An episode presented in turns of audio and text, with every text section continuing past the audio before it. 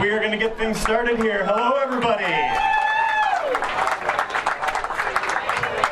Greetings and welcome to the Recombobulation Area. My name is Dan Shafer. I write and publish the Recombobulation Area, a weekly opinion column and online publication covering news and politics here in Milwaukee and Wisconsin. We're here today to hear directly from Mayor Cavalier Johnson. Everybody give him a hand.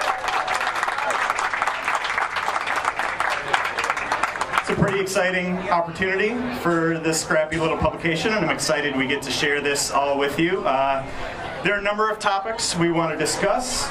Uh, it's been about two months since you were elected, and obviously there are many big issues uh, on the mayor's plate here.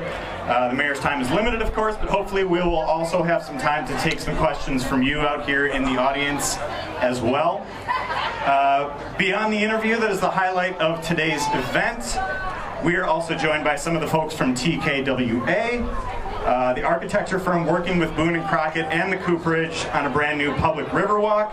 You can see those right up here. Uh, it's a very exciting new project, and if you stick around after the interview today, you will have the chance to learn more about it, ask some questions uh, from the folks who are directly involved. Um, we also want to take a moment to thank our gracious host today Boone and Crockett. Everybody give a hand for Boone and Crockett.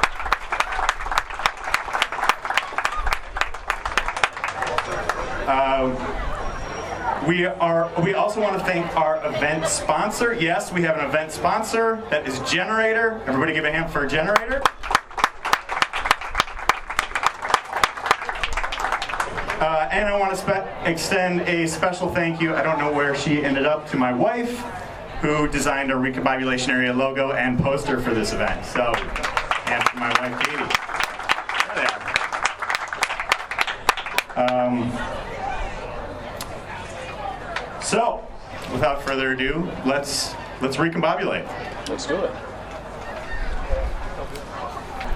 So last time we talked uh, was during the campaign, and you shared your vision for growing this city to a population of one million people. How are we doing on that? Are we close?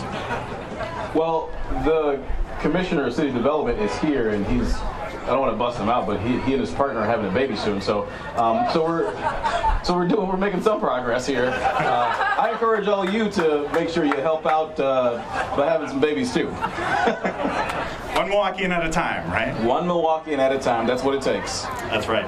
Um, so, all seriousness, though, there are a few big issues I want to dive into. Uh, I want this to be more of a conversation. You get a lot of interviews that people, uh, you know, pepper, pepper you with questions. I want to be able to have a little bit more of a conversation here. Um, so, first issue I want to jump into is about something that's been in the news lately. Uh, certainly a topic of discussion among a number of the recombobulation area readers, uh, and that's the city of Milwaukee's relationship with the Republican-controlled Wisconsin state legislature. Uh, obviously been a fraught relationship in the past. You campaigned on kind of resetting that relationship. At a recent Milwaukee Press Club event, you called that relationship a partnership. Uh, what is the state of that partnership as you see it right now? And what are some of the tangible goals your office is currently seeking in that partnership? Well, that's a great question, and you know, as I mentioned before, the the relationship between the city government and the state government is fractured, it's broken, it's poor, and it's been that way for roughly 20 years and I campaigned on you know, this idea that in order to improve uh, our ability to deliver services for the people who live here in the city of Milwaukee, we need to have a better relationship with Madison. And you know, I, I think we've got to be political realists here. The fact of the matter, and uh, you know, you can like it or not. You know, it's not necessarily my cup of tea, but the fact of the matter is that Republicans control the legislature. They just do. They control the Assembly, they control the Senate, and they're likely to control it for some time in the future. Um, and so either we can fight and complain uh, and do all that and get nothing done, or we can try to come to some consensus, find some common ground without compromising, you know, on the things that are important to us, uh, and work together to actually have some deliverables for the people who live in the city. I think that's what the people who elected me and the people in this city generally want to see. You know, they don't want to see this this fractured relationship continue. They want to see somebody who stands up and works to have some actual true partnership. And so when I, I call it a partnership, and I do that intentionally, uh, it's aspirational. That's what I want it to be. That, quite frankly, that's what it should be between the city uh, and the state. And uh, I'll tell you this. Uh, when I was campaigning for the office, and certainly since I've been uh, in office, you know, I, I, think we're making some good progress. We're obviously not there yet. I've only been in office, officially elected, um, for about two months, um, and so we've got some work to do. But just this past Tuesday, um, Speaker Robin Vos was in my office. He was in my office, and I was asking my chief of staff um, prior to him walking in, I wonder when the last time Robin Vos was in the mayor's office. And he walked in and said, Oh, this is the first time I've been in the mayor's office. So we're building those relationships. And just weeks before that, the leader of the state senate, Devin LeMahieu, was also in the mayor's office. So we're actively working to build those relationships, and that's so important for the future of the city. So about some of those goals then, what are some of those goals that when you sit down with Robin Vos, when you sit down with the, uh, the majority leader, what are some of the goals that you're discussing? Yeah, some of the goals that we're discussing are issues around violence, right? I mean, obviously, you know, we don't control gun law at the local level, and at least not to a, uh, the degree that the state government or the federal government controls it. We're just kind of left picking up the pieces. When you think about it, as I do, in terms of systems, right? Um, and I use you know, this this this uh, unfortunate incident that I've been talking about all day um, that happened in the city on May 13th downtown. So you think about these systems. Uh, there was a shooting. There was a mass shooting in in the city, and on the state and federal side of the system, you know, those folks who actually control gun law and access thereof, right? Um, there is there's there's work that's got to be done to make sure that folks who are ill-tempered, folks who are criminals, folks who are domestic abusers, folks who will cause death, harm, and destruction in our neighborhoods, that they don't get access to guns. I don't think that's a crazy, you know, political thing to say. Folks who are going to shoot and kill people in our, in our neighborhoods shouldn't have access to guns. We shouldn't make it easy for them to do. Unfortunately, it's far too easy to get access to guns, firearms, in Wisconsin. So we need them to change, uh, you know, some laws, you know, at the state level so that that doesn't happen because there's deadly consequences on the streets of cities uh, like Milwaukee. And not just Milwaukee, by the way. Racine uh, was just in the news uh, about recording, you know, I believe double the homicides that they had last year. So we talk about things like that. We also talk about something that I think is is critically important to the future of the city, and that's making sure that we have the, the, the finances to be able to provide the city services that everybody here, you know, expects and deserves, right? I, I want for when somebody, for instance, calls the police or the fire department that they're not waiting for two or you know three hours in order to get a response. I want them to be able to get that response. I want to be able to make improvements to our roadways and not have you know our streets riddled with potholes. You know, I want our street lights to actually work. Um, but it gets harder and harder to do if we don't have uh, the ability to raise additional revenue, and we currently don't. But we need the state's permission in order to find new ways to raise revenue for the city. So we all know that the state legislature is not in session right now and won't be for quite some time. Um, what, when do you expect things to potentially move forward on that shared revenue question? Because I think it is, really is top of mind for so many people when it comes to shared revenue, when it comes to local control. I think there's so many stories that we can point to that illustrate how Milwaukee is put in a really difficult position by the state. And it's not Milwaukee's fault necessarily that it can't you know that it's losing shared revenue that it's not able to have these local controls so so when session starts next time are you expecting a different conversation than the one we've seen in recent years yeah I, I, I do that's what i'm hoping for that's what we're working towards right um, we're working towards having the opportunity, having the ability to be able to draw additional revenues to um, to Milwaukee via a, a, a, sales tax like virtually every other major city in the United States has the ability to do. And I'm not saying and or, I'm saying both and, you know, uh, increases in shared revenue. Right? When you look at that funding, which is you know one of the largest revenue sources for the city, shared revenue I'm talking about, you know, it has steadily declined and have been flat for the past nearly 20 years, even though the cost for services has continued to rise. Uh, I don't. You don't need to be a rocket scientist to figure out that that is unsustainable, right? And so we need them to answer the call. And by the way, it's not just Milwaukee. I mean, we're obviously the, the largest city in the state, and Milwaukee County is the largest county in the state, but it isn't just us. You know, there are communities large and small across this state that are facing the same sort of problems, the same sort of challenges. Uh, last last year, I traveled to Rhinelander uh, for a meeting of the, the Joint Finance Committee, uh, the state's budget writing committee, and uh, I went there to tell them about the difficulties that we're having at the city to pay our bills. And the county executive was there, and he said the same thing about uh, finances to Milwaukee County.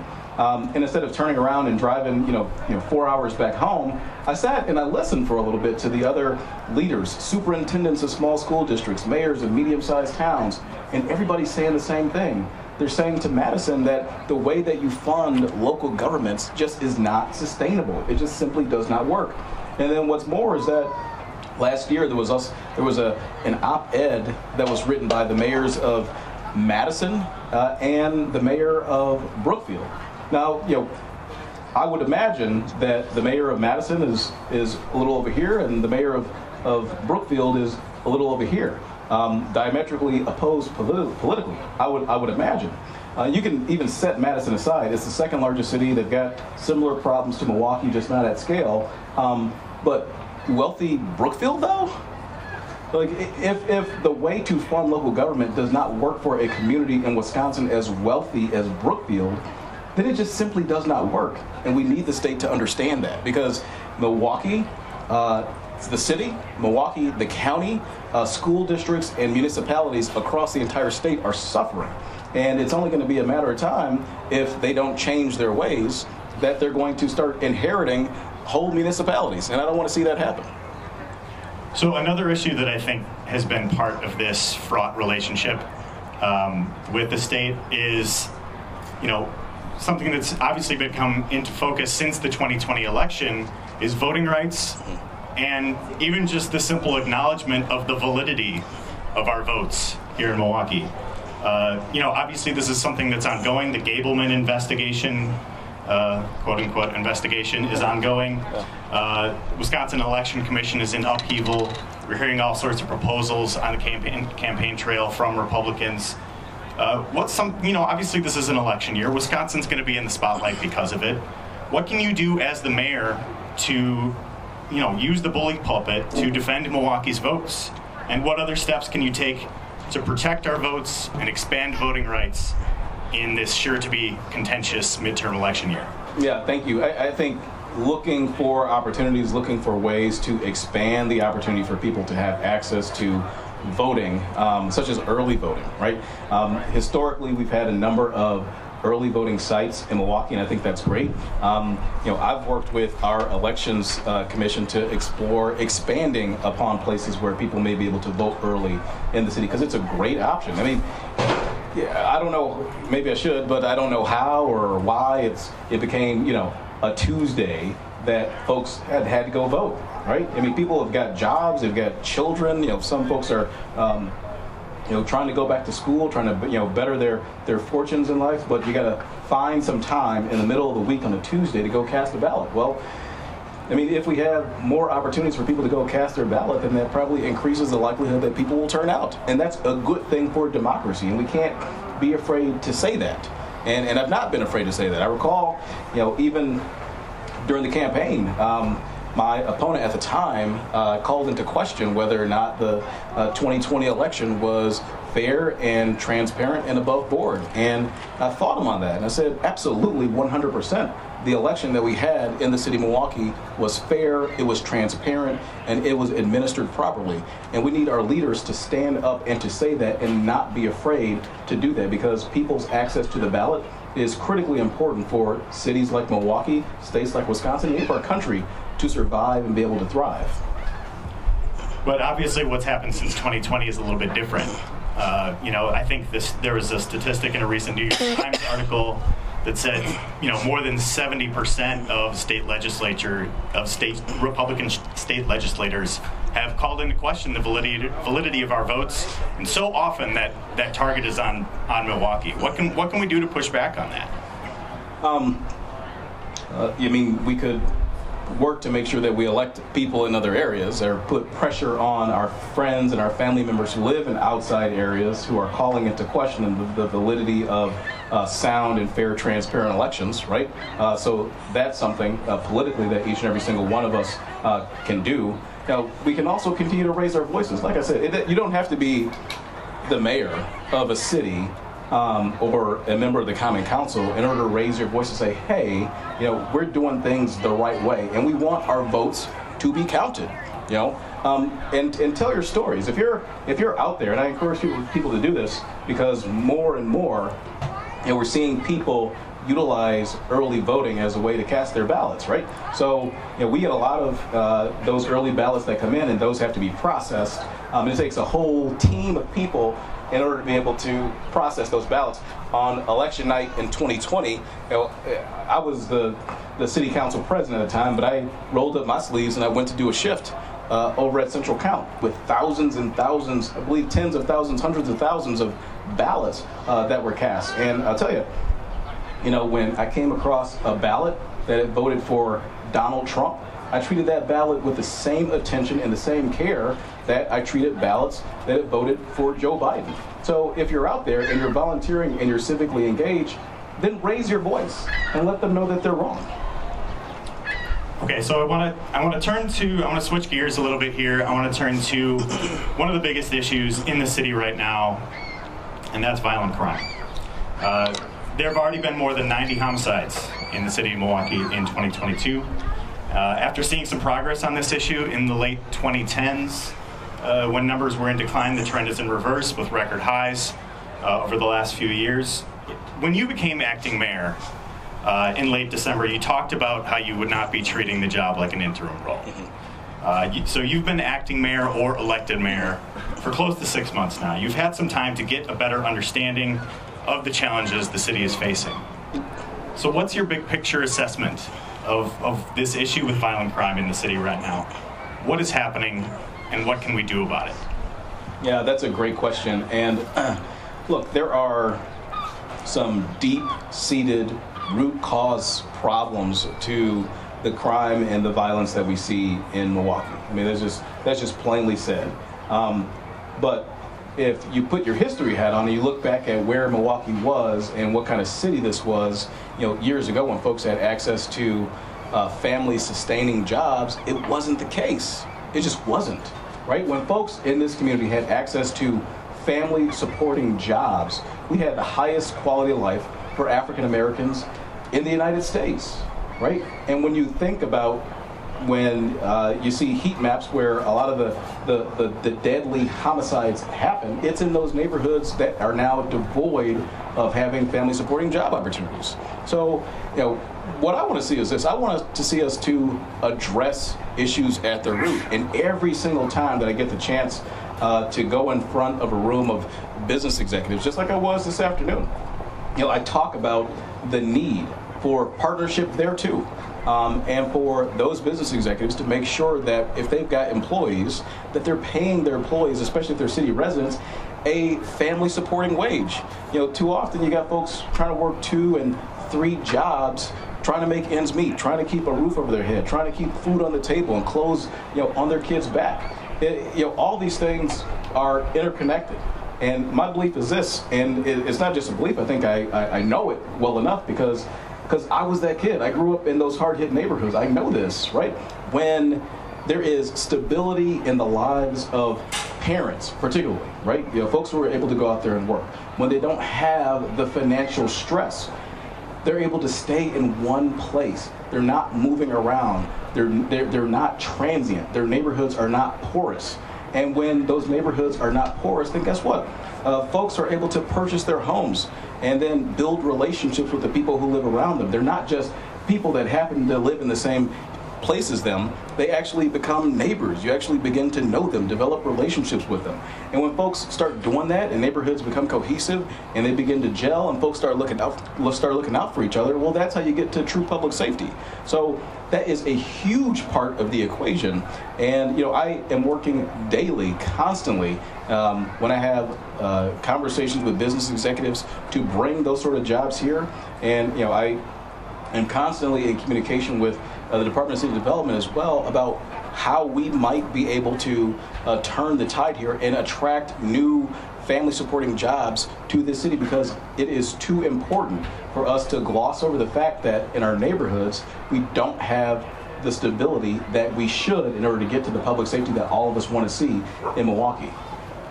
So I think I think you made a really good important point there about the family supporting jobs, and I think that is you know kind of plays into the long term view of, of of you know changes in Milwaukee. But I think a lot of what we're seeing, you know, particularly over, over the past three years, it's not just the the violent crime that's increased; it's stolen cars, uh, it's things like that. You know, it, it and over the past three years, I think people want to see people want to see that tide turn. Obviously.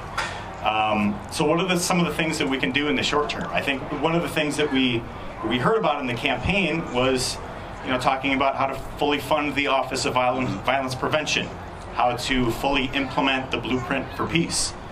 You know, what are the obstacles to making things like that happen? Some of those community-based solutions. Well, um, uh, th- so there are a number of things that we can do um, in the immediate term. Um, and we've been active on a number of those things in the immediate term. So I've got to keep my eye on being able to, to, to address the root cause issues because otherwise we're just going to keep growing these flowers, these, these plants, these weeds rather, um, that you know, we want pruned in our neighborhoods. Um, so that's important for us to keep you know a, a focused eye on the prize for that. Uh, in the short term, yeah, I mean there are a, a number of things, um, including you know policing for you know folks who are driving recklessly. Look, um, if folks are driving recklessly on our streets, it's not you or I that's going to go out and catch them, right? It's going to be the it's going to be law enforcement. It's going to be, be police. And so you know I partnered even before I got to the mayor's office uh, with uh, the, the, chief and MPD to, to launch this traffic safety unit that has had over 20,000 interactions with individuals driving recklessly on streets throughout Milwaukee. I think that's important. Uh, just a couple of weeks ago, I joined up with a whole host of youth serving organizations. You often hear this story that there's nothing for young people in Milwaukee to do. Um, well, Milwaukee is actually pretty resource rich when it comes to opportunities for kids to do things uh, in this city. And so uh, we worked with these youth serving organizations to say, hey, you know, you can play midnight basketball, you can swim, uh, you can go eat, you can have conflict resolution, you can go to a makerspace, you can work. Uh, we're working on a program right now, uh, as a matter of fact, to uh, reach into that population of young people that we just can't seem to, to, to, to, to get those kids between 10 uh, and 13 years old who are not eligible right now to get a work permit, but who are out here stealing cars. We're working uh, in a program to engage those young people so that uh, they have a positive outlet this this summer right now. So there's a whole host of things, including the Office of Violence Prevention as well, uh, that we're working to beef up. Okay, so last big topic that I want to get into. Uh, this will probably come as a surprise to no one, but is infrastructure and highways. yeah. Um, so obviously big news a few weeks ago uh, that the state, city, and county are beginning a process to, in an official capacity at least, to reimagine the future of the Stadium Freeway. Uh, so big picture, what is your vision for reimagining this freeway? What do you want to see happen? What's the best case scenario for this project? Well, there's going to be a lot of community conversation uh, around that. So I'm looking forward to, to, to, hearing and seeing what folks in the community have to say um, about that. I, I, think overall, though, I mean, it's it's it's it is exciting, especially when we think about you know what's happened downtown in the Deer District and what uh, you know that brought to that area downtown that you know once upon a time was dormant, was sleepy, was dead even. You know, um, so I'm interested to see what the possibilities are there. Certainly, um, when that is rebuilt, you know, my mind goes to, you know, making sure that if this is going to be a new street, um, that we have the infrastructure that everybody's been asking for, and that we do it the right way. That we have uh, bike lanes that are uh, elevated or protected. Uh, that we make sure that the street is not designed just for vehicles, but it's actually designed for people. That there's greater connectivity with the assets that we have in that area, including Washington Park. uh, that we work with the Brewers to see if we can capitalize on you know some of the things that we know that work in other stadium and arena districts around the country, including here, and possibly have something like a, a, a beer district um, in, in, an area like that. And those are things I want to see. You want to see the beer district? I, I want to see a beer district. I think it's cool. I, I, like the deer district, so I'm thinking I like the, the beer district. I, I, I, I, mostly drink root beer, but that's all right, though, right? uh, you mentioned at the, at the event uh, when you announced this this partnership with the state um, that it is quote time to correct the infrastructure flaws of our predecessor. What are some of those other flaws, and how can they be corrected? Um, yeah, again, I think that generally speaking, um, we have not designed our infrastructure around people. It's been around moving cars as quickly as we can from one point to the next point. And you know, to me, you know, that's not what cities are supposed to be. That's not what cities are meant for. You know, you're supposed to experience cities. You're supposed to walk in cities. You're supposed to get a, a, a vibe and a feeling and experience the vibrancy of cities. It's not supposed to be just a, a medium from that you pass through to get from one suburb to the next. Um, I don't want to see that, and I think you know that's the that's you know one of the biggest parts of the legacy of the past that was incorrect that we have to work collectively together to change moving forward. Is 794 another highway you would like to see changed to? Would you like to see that torn down? um, you know, in my heart of hearts, I would love to see that happen. Um, I understand, though, um, that unfortunately, with 794, or the, the spur from the Hoan to the Marquette interchange, rather, that it's got 75 years worth of life that's on it still. Um, these were my conversations because I really dug into this because I talked about this a lot. It's something that that I want to see, especially considering the fact that you know Madison handcuffs us in terms of our ability to generate revenue. So that being down presents more opportunity for us to have development, which would generate property tax uh, revenue for the city. So th- this, these are the things that I'm thinking. But the fact that it's got 75 years worth of life uh, left on it makes it, you know, a, a, a, very tall task. Not that you know we shouldn't have those conversations, um, but I think it becomes difficult when you think about the fact that we're not even given right now, you know, the opportunity to levy a sales tax that would only affect people who choose to dine and shop here in the city, and we haven't even gotten that cooperation from Madison yet. So we're back to that the beginning where we started here, just talking about how we're in this difficult position and, and we need to rebuild that partnership, I guess. Yeah, and like I said, I'm, I'm, I'm working at doing it. Look, I don't know uh, when the last time, again, within a month span, that you had the Speaker of the Assembly and the uh, State Senate leader um, in the mayor's office having these conversations about what's important to Milwaukee and also making the linkage that what happens in Milwaukee has an outsized effect and is also important to the entire state of Wisconsin. That's the message that we're trying to get across, and I believe that we can be successful in doing it. It'll take time. You know, it's been 20 years of, of bad relationships with Madison, but I, I'm committed to doing it, and I'm hoping that, you know, we'll have the partnership on the other side to make it happen as well. All right, if we have a couple more minutes, uh, I would like to open it up for some questions from you folks up here. And if you could come up, I'm going to come out with the microphone so everybody can hear you. So if you have a question, uh, uh, coming up by the by the boards here, uh, and we'll uh, we'll try and get you the microphone. There he is. All right, we got one here. Hi, Mayor. Hi. So you talked about talking to business execs and trying to get them to bring jobs from existing companies into the city. Have you done any work or looked at making it easier to start new small businesses within the city? Streamlining permits, assisting with that process, zoning, economic gardening, anything in that realm? Yeah, that's that's a great uh, question. I have uh, talked about and uh, am looking to explore uh, ways to make sure that when somebody is looking to start a business in Milwaukee that there's a one-stop shop. It, it, it, shouldn't be that. It shouldn't be that you know if you're trying to start a business and you need resources uh, to do that, that you got to go to the Department of City Development. Then you got to turn around and go to Milwaukee County for whatever resources they may have.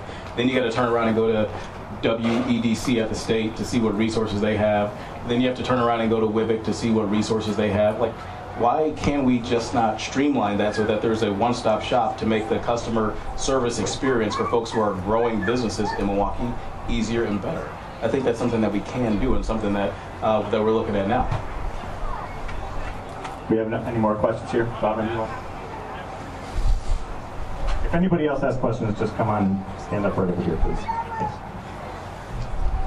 Hello, hello, Mr. Mayor. Um, so my question is, given that um, 30, around 30% of Milwaukee households don't have access to a car, and that own, car ownership costs upwards of $10,000 a year, a year, how much is building safe, non-car transportation infrastructure an equity issue, as well as all the other kind of things that are pushed for?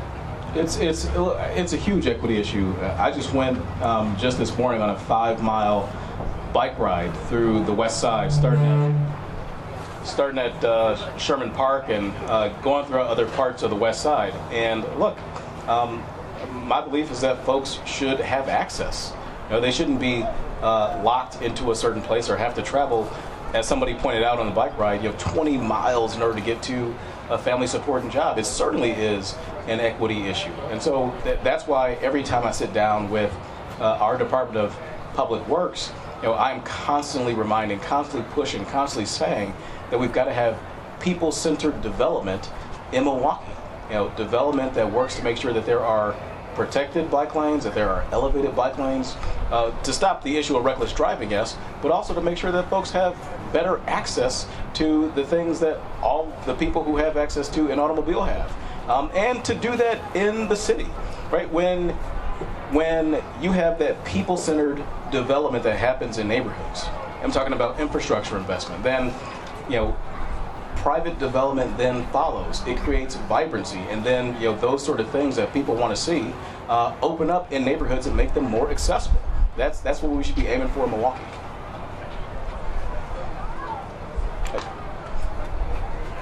Thank you. Uh, So you were talking about shared revenue and that you've been, been trying to make the case with people in Madison. So would you, um, just, your, your elevator speech as it were, of how you, you would explain and how we may be able to explain to other people how we can get the balance of shared revenue that would that would help cities like Milwaukee, but also some of the other ones you were mentioning, because it, it must be that some people are happy with the status quo the way it is, but how could we, how can people be convinced that a change would be better? You know, when I was an alderman, um, and my constituents would complain to me about you know some issue that uh, ultimately uh, we dealt with the consequence of, but it was ultimately the responsibility of the state. You know, I encouraged them to reach out to me, and certainly I would raise my voice to it. Um, but I think that the people in Madison, particularly the leadership, right, uh, the, the folks that I talked about, you know, in this conversation, they don't hear often enough from regular people who may not be their own constituents, but people across the state who suffer from the consequences of the, the, the laws that they pass. Right? So one of the things that I think anybody can do is to pick up the phone. To pick up the phone, to write a letter, to send an email. Uh, if you're in Madison, stopping by office and saying, "Yes, I, I, I live in Milwaukee or I do business in Milwaukee, but you know, and, and you're not my representative or you're not my senator, but this is the way that you know the laws that you enact impact my life, impact my quality of life, not as a Milwaukeean, but as a Wisconsinite. They have to, they have to remember that too. That the people who live in this city are Wisconsinites as well. A whole 10% or so of the state's population is right here within our corporate limits, and they should have the chance to, to thrive as well. But you know, the leadership in Madison needs to hear that more than just from you know elected officials who they think are probably sometimes just whining about stuff just to whine. There are real consequences to the decisions that they make, and they should hear from from here. They should hear directly from people who uh, are impacted by those decisions. Just to follow up on that, I think a very smart person in Milwaukee once told me that participation is a power agent. Remind, remember that. I'll say that one more time. Participation is a power agent. So the more you can get involved, the more things can happen. You've already answered a few questions about this, but I was hoping you could elaborate a little bit more. You said there's 20,000 interactions with the Public Safety Task Force as part of MPD uh, related to safer streets and safer reckless driving. Is there any data being kept on some of those interactions and any action plans outside of MPD or any uh, common themes that citizens should be aware of? Uh, are there any? I'm sorry. Are there any data points outside the twenty thousand Yeah, thousand or so? Is there publicly available data for those 20,000 interactions, or do we know more since it is such a new um, initiative? Um, I, I think possibly the best place to go and get information would be the the uh, municipal court system because when the police write those tickets, write those citations, that's where they go for adjudication. So um, that I think would be the best place to get further information on that. Sorry, follow up. Were all those 20,000 interactions through also necessarily tickets and uh, publicly available information, or was that just 20,000 touch points? Um, I believe they were uh, a combination of education because not everybody who's driving recklessly like has a record, right? So you don't want to hit somebody hard um, who doesn't need to be hit hard. As a short story, you know, on the bike ride that I was on this morning, um, you know, I we rode past this corner store when I was a kid that um, I was hanging out with the wrong crowd and I was stealing gummy worms. Um, yeah, I was stealing gummy worms. I, I said it. Um, and so um, the the clerk caught me because I kept going in and out. I was a terrible thief. Um, he sat me down and he just talked to me. And that's all I needed was a talking to, and I never stole anything ever again. But the folks who keep coming in there and keep doing bad things, well, then they need something else. So they're the ones that get citations. So I think it's a combination of education as well as citations. Thank you. Yep. We'll keep going until they cut us off here. Hi, so I was just kind of wondering why we haven't adopted the NACTO guidelines for road design instead of staying with AASHTO. I mean, I'm an engineer, at least from my eye, AASHTO is kind of ancient at this point, and NACTO much more, it serves the interests of the city and our population much better than the AASHTO guidelines do, and I think will in the future as well.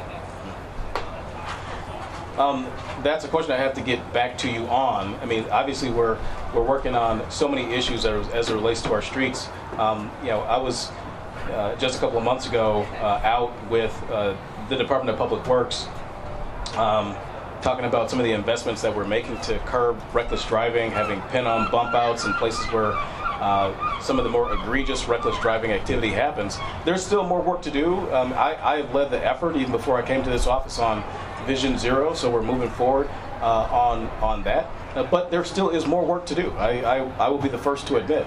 I think that we need a we need an overhaul and how our infrastructure is laid out because, as I said previously, um, historically, not just in Milwaukee but cities like it across the country, you know, our investment in infrastructure has been more designed for cars as opposed to as opposed to for people. Is this going to be our last question then? Okay. Hey, Mayor, thank you very much for being here. I just wanted to ask a question regarding the uh, bid for the 2024 uh, RNC here in Milwaukee. As a uh, lifelong Milwaukee resident, you know, I certainly appreciate the economic benefit that this could bring to our city, and also you talked about repairing some of the relationships with the state government. However, as a Democratic voter, I'm very concerned with the direction of the National Republican Party spouting uh, conspiracy theories, uh, voter suppression, and white replacement racist uh, tropes. So how, as a mayor, do you balance concerns about those things with the positive aspects that might be able to come out for our city in terms of supporting that? Um, that's a great question, and I knew somebody was going to ask about the RNC before I got out of here, so thank you. Um, you know, as you mentioned, I mean, there is a significant economic windfall that will that will come to Milwaukee as a result of hosting the RNC, just like there would have been had we hosted the DNC. And I was in favor of hosting the DNC for that reason. I'm in favor of hosting the RNC uh, for that reason too. I think it presents an opportunity to support businesses that are existing. I think it presents an opportunity to support businesses that are growing, that are expanding in our city. I think it also presents an opportunity to put money, real dollars, into the pockets of people who have been the hardest hit by COVID, by the pandemic. People who work uh, in our hotels and in our restaurants and our bars. Um, those folks, again, who have been battered. And I think it presents an opportunity for us to have a, a, a new foundation, a new bedrock to draw other large scale sports, entertainment, uh, convention activity here in Milwaukee. That's what I want to see. I said I want to grow the population. I want to see more growth. I want to see more development. I want to see Milwaukee in the headlines. I want to see Milwaukee in the spotlight. Usually our city isn't even considered for things like this at all. Now we are. And I don't want to go back where Milwaukee becomes flyover country and is not even considered for stuff like this. I'm done with that. Like, Milwaukee needs to come up. I think this helps us to do it. Now, you mentioned that you're a Democratic voter. Well, so am I. So am I. And I think that the RNC being here presents an opportunity for you to have a microphone and to say that on the world stage. You know, so for those folks who are concerned about the Republican Party nationally, if the convention were to come here more than any other place in America, you've got the opportunity to stand up and say, Republicans, you're wrong about X, Y, or Z, and have the attention of the entire world on you in the place where they're hosting the convention in order to do that. All right. I think, I guess that will wrap it up here. The mayor has been very generous for this time. So everybody give him a hand. Thanks, everybody. Thanks to everybody for being here. Uh, just a FYI, we've got some renderings up here of the new Riverwalk that's going to be planned right out here uh, along the Harbor District. Some of the folks from the architecture firm are here to answer your questions about that as well. Uh, so thank you all for being here. And uh, let's all continue to recombobulate. Recombobulate. Thanks. Okay.